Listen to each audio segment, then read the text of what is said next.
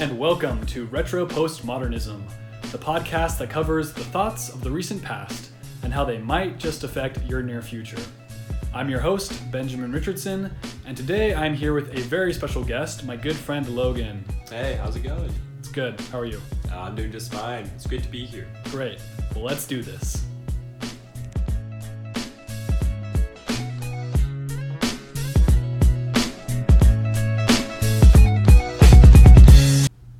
Right. So, have you ever heard a song that makes you think to yourself, dude, what's this even talking about? Yeah, maybe it was on the radio one day in a friend's car, you know. But either way, you're probably familiar with weird and wonky wordplay. Nice. I like the alliteration you had there. Oh, thanks, man. So, today's episode is focused around how musicians can say whatever nonsense they really want, and the masses will still vibe to it. So, Logan, what is the first thing that comes to your mind on the topic of ridiculous lyrics? Well, I guess one of the first things that came to my head when we first brought up the subject was the jazzy scat scene of the 50s to the 60s, you know? So I looked it up and I found that the arguable birthplace of such style was Al Jolson's That Haunting Melody, all the way back in 1911. Okay.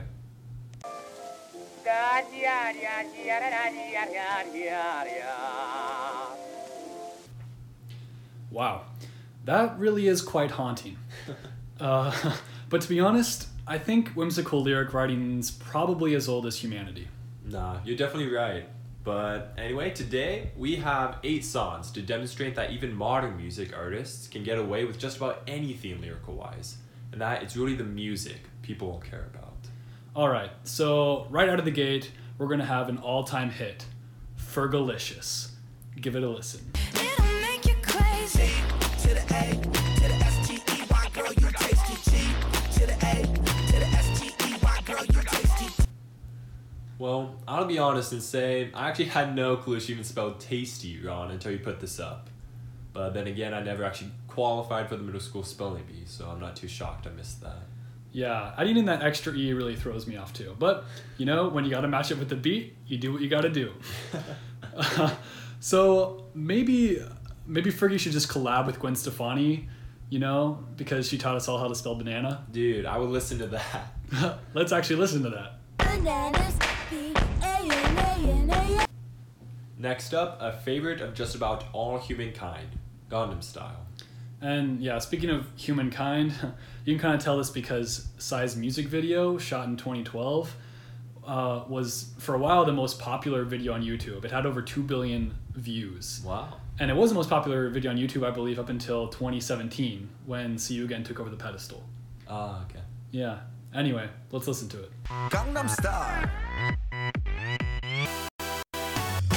낮에는 따사로운 인간적인 여자 커피 한 잔에 여유를 아는 품격 있는 여자 밤이 오면 심장이 뜨거워지는 여자 그런 반전 있는 여자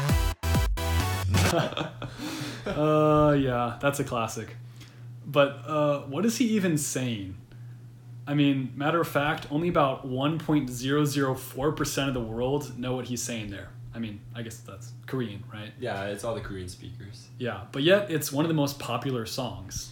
You know, we actually put some of, of the song lyrics through Google Translate, and here's what it spat out. You want to do the honors, Benjamin? Sure. All right, this is how it goes. Warm human woman during the day.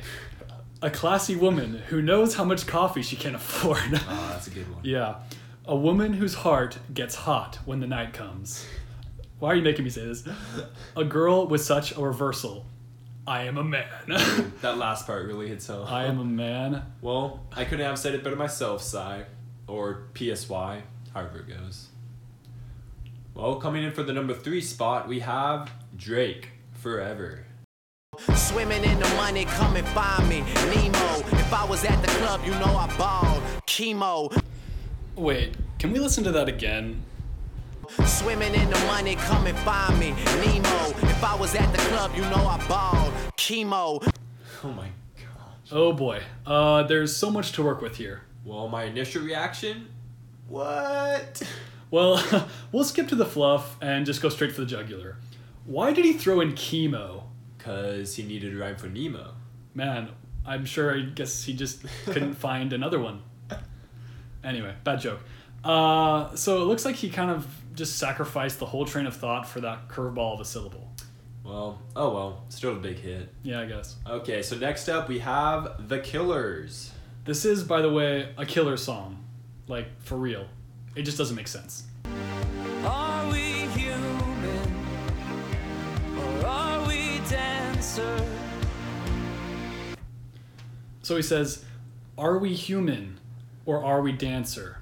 He said that nine times in the song. Yeah. My my major question is, can we not be both?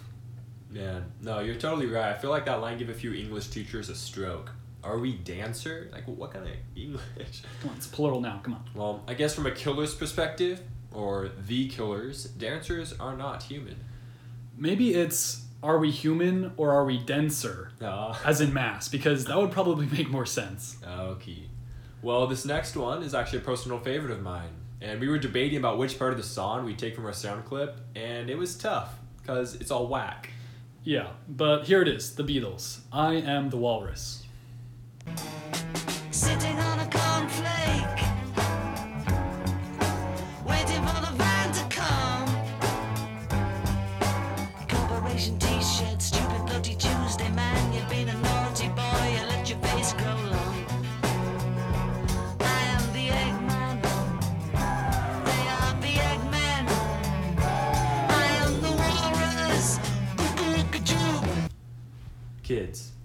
Everyone in fact, just don't do drugs. Yeah, when he says, I am the Eggman, they are the Eggman, I am the walrus, Cuckoo Kajub, I, I literally have no commentary on that. No commentary, just on the cornflake. Just the, the cornflake and the corporate t-shirt, just Yeah. throwing in any like ad like Mad Libs you can into a song. That's That's what it happens as you wait for the van.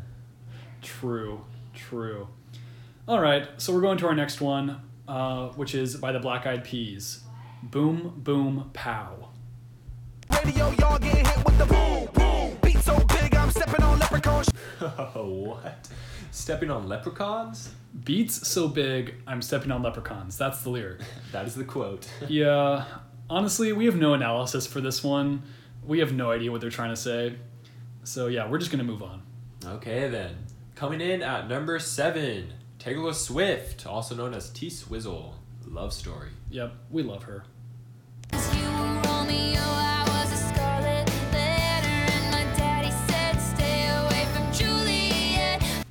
So just to make sure here, she's saying, "Cause you were Romeo, I was a Scarlet Letter, and my daddy said stay away from Juliet." Yeah, scarlet letter. So we looked this up. The definition of a scarlet letter is like an identifying mark or like brand that someone that people place on themselves or others that have committed adultery. And this for is like and like if we're cultured, we would know that in Daniel or Nathaniel Hawthorne's 1850 book, The Scarlet Letter, a woman was made to wear a, legit red letter because she committed adultery. Ah, that actually seems familiar. I think we read that one in English. Yeah. Honestly, Lo- Loki hated it though. But yeah. if I'm getting this right, so unless Taylor's saying that she straight up cheated on her boyfriend, this line didn't go as planned. Uh, yes. Yet she still has masses of teen chicks doing karaoke to this. Gosh. Yeah, so we Taylor Swift, T Swizzle, she's great, but uh, in this moment, not as much. Nah, kind of. Yeah. Yeah. So saving perhaps the best one for last, our uh, our our last love, Lionel Richie, all night long. Give this one a listen.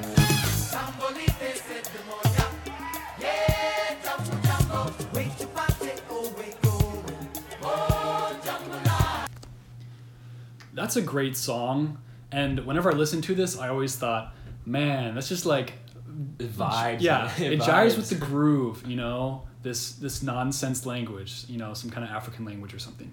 But we looked it up and we found out that lionel richie actually admitted in a press review that the african lyrics as we called them in the song were actually made of gibberish. Yeah, not only that, but he called it a wonderful joke and said, as long as I'm not cursing you out, I am going in the right direction.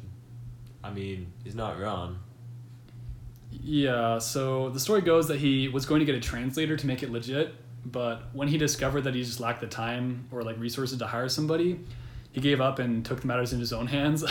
and just you know made some put some letters together to make words that sounded Smashed like it all up. they Yo, were African, It worked maybe on like me, man. island vibes of just chilling, fiesta forever. That's you know? exactly how I was feeling.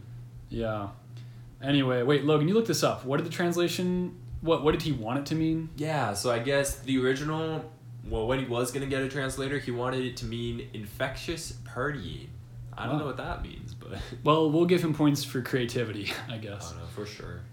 Yeah, thanks so much for coming on, Logan. Yeah, no, thank you. It's been great. Appreciate your insight, your musical capabilities, My Uh, thorough research, my yeah. charismatic personality, all, all three of your talents. Yeah. Anyway, thank you all for listening to this podcast, and as always, stay retro, my friends.